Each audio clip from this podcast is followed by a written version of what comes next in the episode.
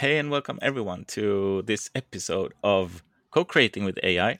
I'm Martin Schellström and with me is my dear friend Rasmus. How are you today, Rasmus? I'm very good. Yeah, I think it's been quite an amazing week at work, feeling like that sense of things coming together. Yes. I've got that a lot today. It feels like we've been deploying new cool stuff every day this week in the product, which is so much fun. How are you doing? I'm great. I've been trying to work outdoors today. Like it's still like too cold in the shadow, too warm in the sun, and not it just right indoors. So I'm ended up being mostly indoors, even though there's such a beautiful spring weather.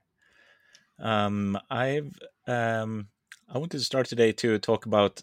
I got an email from a friend from way back. He is deputy head of the Department of School of Computing at Dublin University. His name is Cathal Gurrin. Way back in 2015, I was the founder of Narrative, where we built a live logging camera. And Cathal is a power user. He's still, he told me in the email, he's still using the narrative clip, recording his life in photos every day, like 7 years after I last spoke to him. And I was just reminded about how much of a treasure trove that data pile is. It with like 2 gigabytes of photos of every day of your life, how much the AI can learn from that, and how interesting it is to think about what you can actually do from there, because our everyday lives, what are they? It's like breakfast. It's what people you meet. It's a lot of like your computer screen and the inside of your room and apartment and work and office and so on, and a bit like walking back and forth. But it's pretty cool as well. Like, because if you just think about it, like the LLM era is like throwing data at something almost, and then it picking up and learning the patterns or the principles behind it. Yeah. And if you just think about that in his life, like it would learn what he likes to eat, you know, when he was happy. It doesn't take a photo of him, but like what he did. If you think about the whole health movement, at least when other people ate, when other people around him was happy, and hopefully that resonates that when he was happy as well. That correlation is probably pretty high. Yeah. Yes. So it's interesting, just like throwing data at like a lot of the things we've been building software for, and now you just take like throw data at it, take like these new types of models, and then they can figure out a lot of the things that we were like trying to figure out through like very complicated software previously. Yes. Feels like. Mm. Yeah, so that's interesting. And that's going to be the topic of today, actually. Data is the new oil, is not the new saying. However, it is the new oil because the company with the best data also has the best AI. And is it their data, though, or is it our data? Who owns data in this era of AI? Do you have what would be your keynote speech topic? My keynote speech. Yeah. I think I sort of already gave it the last few minutes of the previous episode. But in short, if I would build on that or reiterate that, I think like data ownership today is pretty clear. In many ways, like at least from a legal standpoint, then what happens in practice is another thing, right? You have had data privacy and ownership laws being put in place across large parts of the world, like GDPR being, of course, the most famous and annoying in our daily lives with the pop-ups on every website. Mm. And I think like, with regards to employment, we talked about that last week, like about, you know, copying someone after they left with their data, right? Yes. But my data in a company is owned by the company. Yeah. But my data in many private situations is, you know, owned by me, but also we sort of sign that away by using different services that they can and may or use our data in different ways according to the miles long terms of service and privacy policy. So I'd say from a legal standpoint, we have that. What I don't think is that it's well adapted for what comes now. I think it's probably going to be a lot of bad outcomes from that legal framework as technology now, as always, but even more so now, develops at such a pace that the legal side will definitely not keep up, and will the gap between the legal and what comes now will be bigger than ever before. And I think the primary thing there is that because data is now so valuable in so many ways, we don't have a good method for rewarding or sharing the value of that data with those who have generated it. Especially individuals, but I also think on corporate side, there are all sorts of questions around should artists be paid for a share of what Midjourney makes because it's been trained on their images?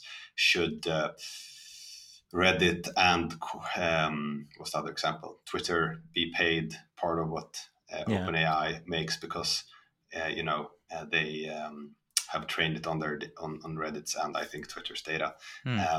I'm not 100% sure those exact examples there, right? But in principle, so I think that's where it comes down to is we have data ownership from a time where data was. They started to say it was the new oil, but it was more the new, I don't know what if you could come for something, it was something that wasn't as valuable as oil, at least.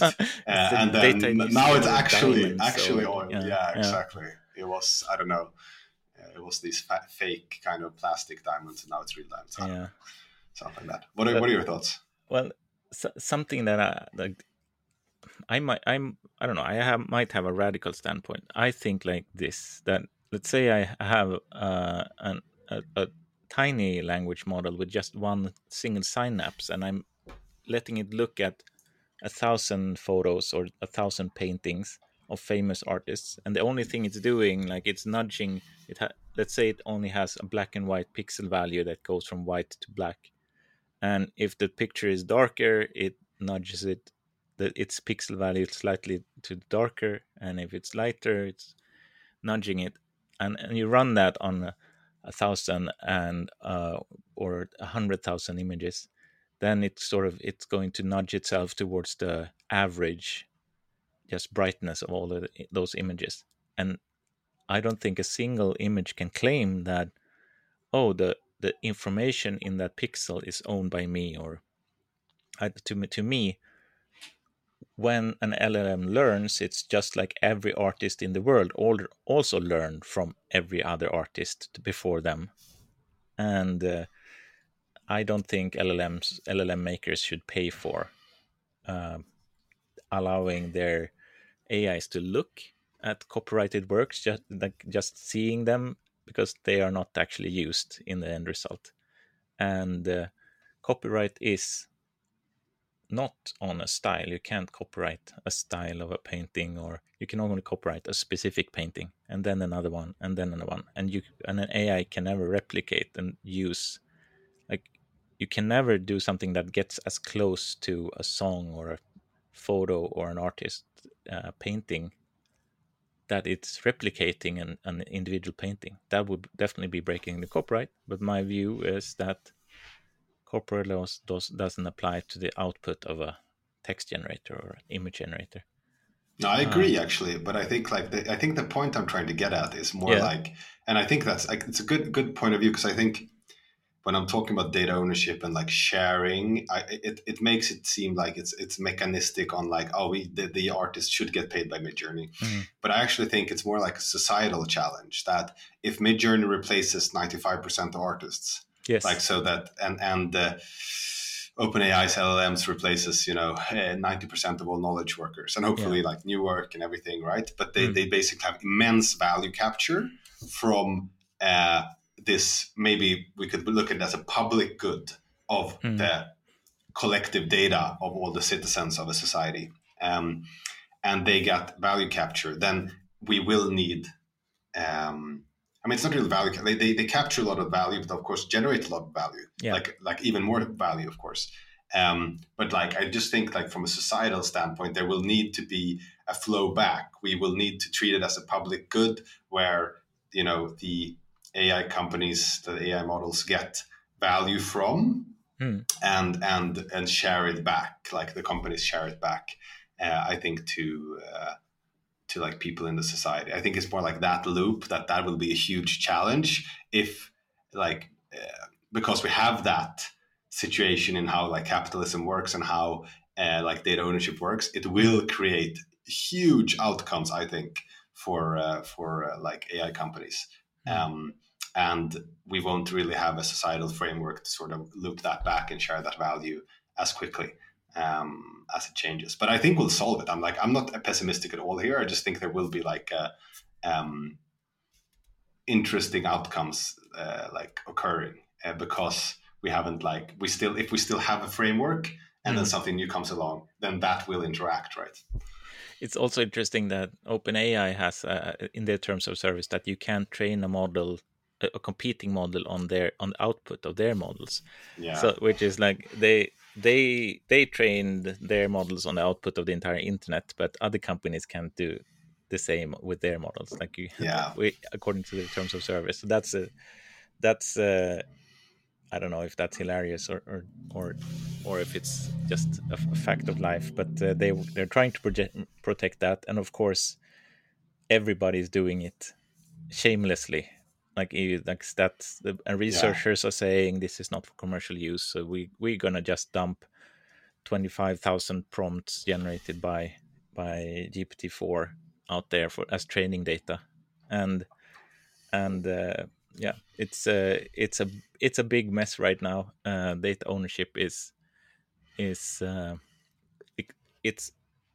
mix of who owns the data with like who is training the model for what purpose, and is it then going to be used for that purpose or a completely different purpose? Like people are using, I'm sure, like research model for commercial purposes and vice versa all over the place. Yeah, and that's so interesting. Like, I fully agree. I was even like, I heard that Google were training Bard on like ChatGPT output. Yes, yeah. Sort of like basically catch up on like the reinforcement learning human feedback loop that they had like that ChatGPT has benefited from, that they've been working so much with at OpenAI, which is not like as quick to replicate as training a GPT and a model. But I think it's interesting, like just like. So we basically have the situation with data, right? And we have, you know, this tension between data ownership and these new models that we looked into. What I think is very interesting then is what we discussed like a little bit before the episode as well, is like that sort of leads to the enthusiasm for and the need for open source models, because we... Like if I don't want to send I want my data. My data is valuable, whether I'm an individual or company.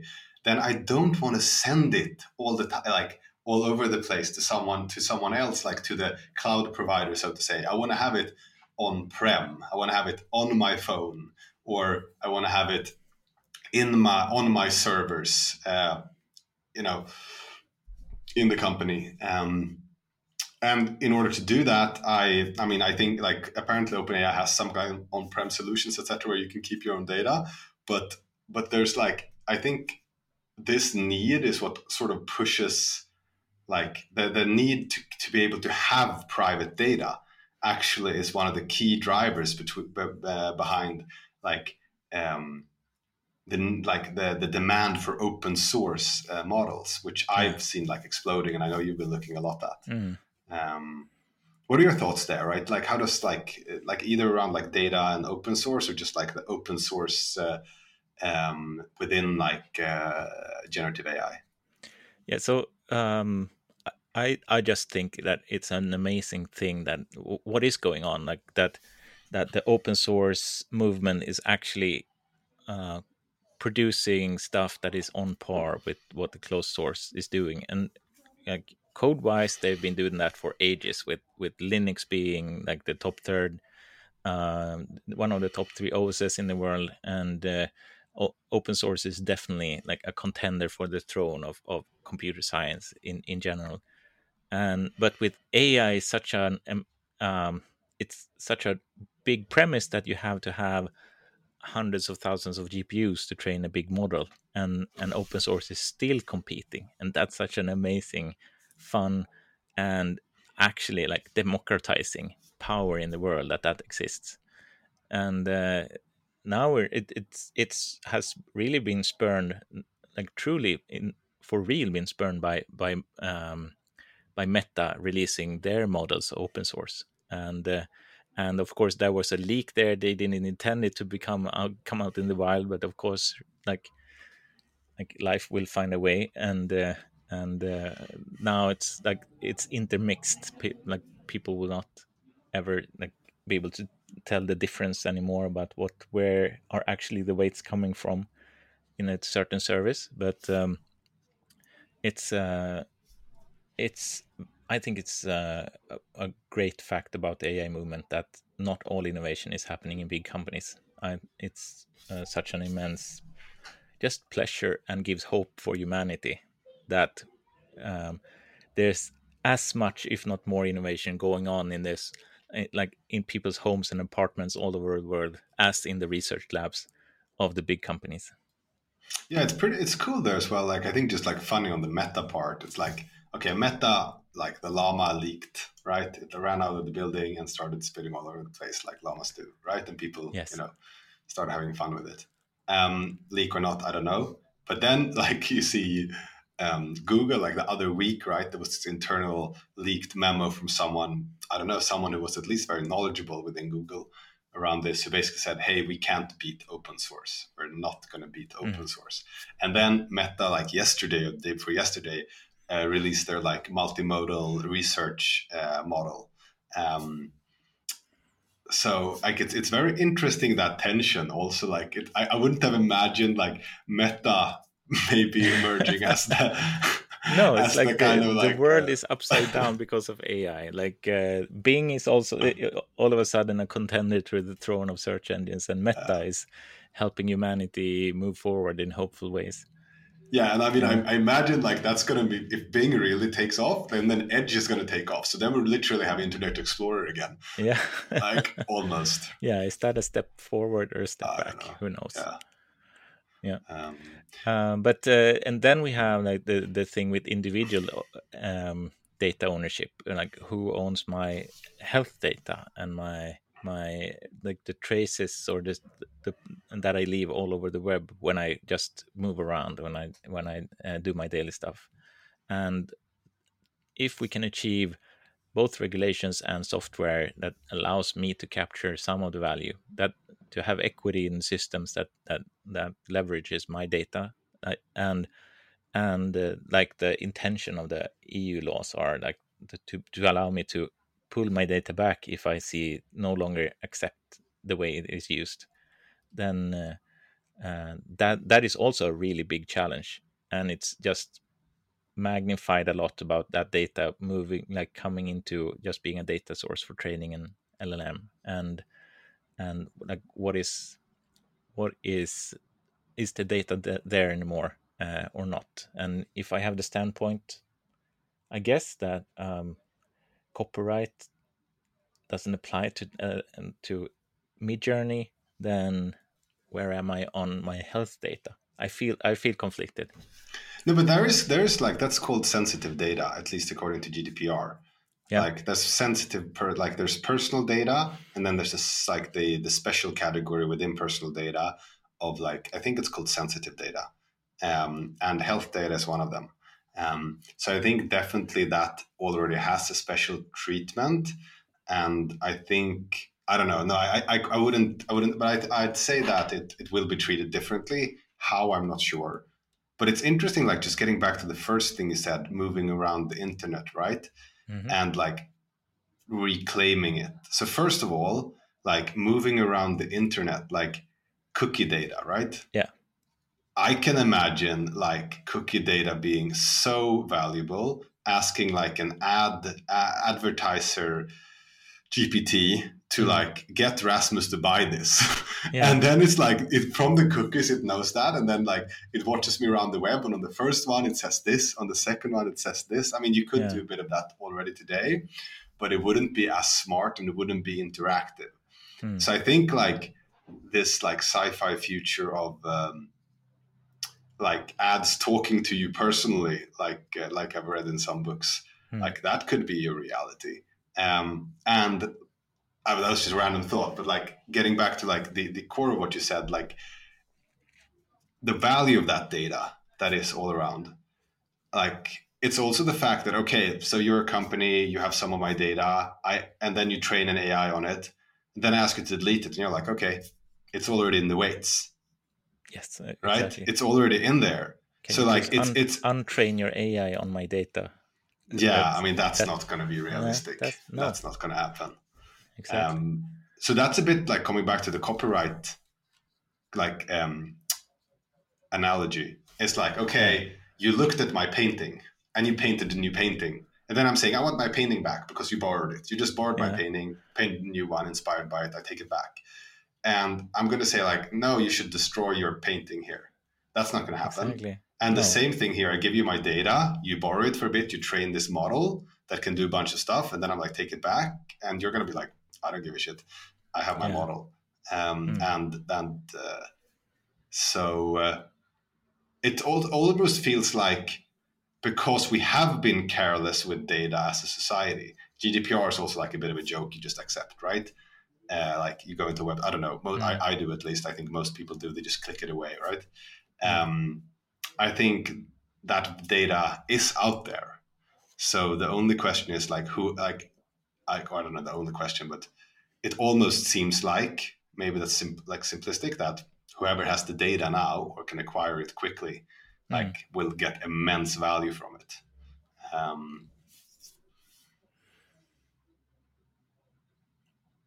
don't know. Just ruminating on it. What pool of data, if you could own any pool of data in the world, what would be the one you would pick? Wow.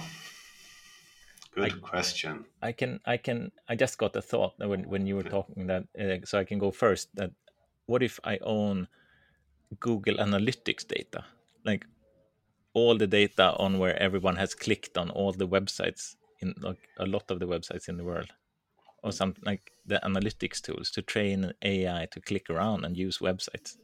That's the like one a contender for me at least. Yeah, I think like depends, of course, what you want to build, but I'm just like going back to the basics. What is like the most valuable data? If I'm just thinking about it monetarily, like what is valuable is consumption in different forms, whether it's individuals or companies. If we then take individuals as the largest piece of GDP, I'm pretty sure, like having consumption data, which is, maybe what do people want to buy? What are people buying and what? No, that's compared with health data, that's just gonna tell us what we already know, that if you buy sugar, you die earlier. I think maybe though, like this is a bit sinister, and I hope this is not the case, and I hope this doesn't happen. But like if you think about it just from like a purely kind of maximize money making without any morality. Constraining you, which, you know, generally is where the market without restrictions optimizes towards. It's like pure profit maximization. It's almost like if you like whatever data is most valuable to understanding people, and because then you can manipulate them into purchasing, like whether it's for, you know, money or power or other means, like. So I wonder, like, what is the data that is most revealing about ourselves? That is probably coming back to health data, because, like, once we start having, like, you know, the Apple Watch, not only, or whatever, the Neuralink implant, like, actually, or, like, now that you control stuff with brain waves, like, using the MRI, they've done some experiments there where the two different things where an LLM can like actually read your thoughts. That's one thing, and impulses and all of that stuff, and via MRI. And then the other part is you being able to use that to control. So I think whoever gets a large amount of like brainwave data, like neural data, like from humans, is likely to be able to do very cool and awesome and really scary shit. Yeah, I think. I don't want to own that though, but like I was just thinking in terms, I'd rather not. But just thinking. And then if you can annotate it as well, so I think like the narrative clip, life logging camera, combined with brainwaves of the so you can have like this is what the person is watching, this is what they are thinking, and just have that comparison on a massive scale. Yeah. And that goes back to like, it's interesting, like there are all these like trendy words that have been around for a while, right? Like IoT and quantified self. Yes. And now where AI comes, another trendy word, right? It actually makes these ones relevant, because quantified self is kind of like all that data that you need as, you know, people, companies, societies to actually really be able to do like new cool stuff with these models. And then like IoT is same thing, like data about the world. Like you said, like you could argue narrative clip was an IoT device. I don't know, it's wrong, right? But you know, like it actually takes data to input like real world data and makes it digital in like an automatic fashion. And then of course, like you have the whole, I mean, there are a bunch of these more that you could think about, of course, robotics, etc. But like the cool thing here is like, there's been a lot of talk about like the overlapping of these exponential technologies, like and how they interact, and therefore will like really accelerate and are accelerating technological growth. But like the main thing, the stitching thing, the enabling thing, I think is really these AI models that make these hypes real.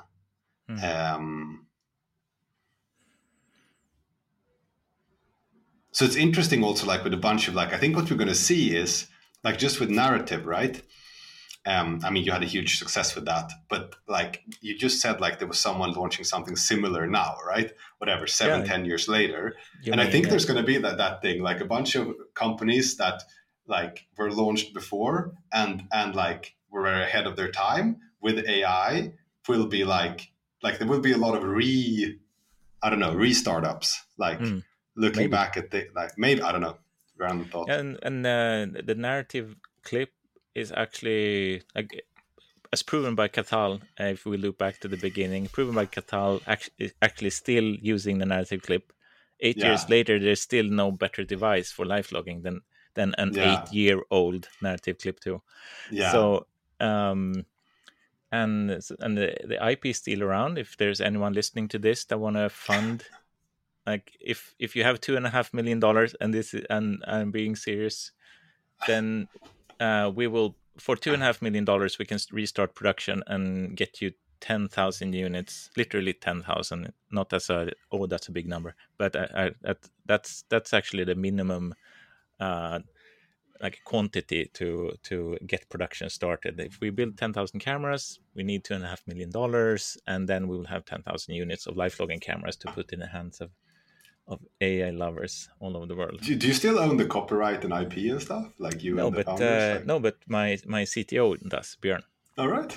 Yeah. Nice. Yeah. So it's available for and that would be so much fun if someone did. I hope someone listens to this. Yeah. Yeah. Right. Yeah, but I mean, it's cool. Like I think that feels like a good place to round off. Like and also. Yeah, it's just really amazing to think about. Like, I think narrative is such an interesting example of like something that was really like cool, and you had so many happy users, right, and passionate power users, etc., right, and apparently still do. Yeah. Which is very cool. Like speaking about the product, but like where you think about it now in the age of AI, and like, whoa, that shit has a new meaning. Yes. Definitely.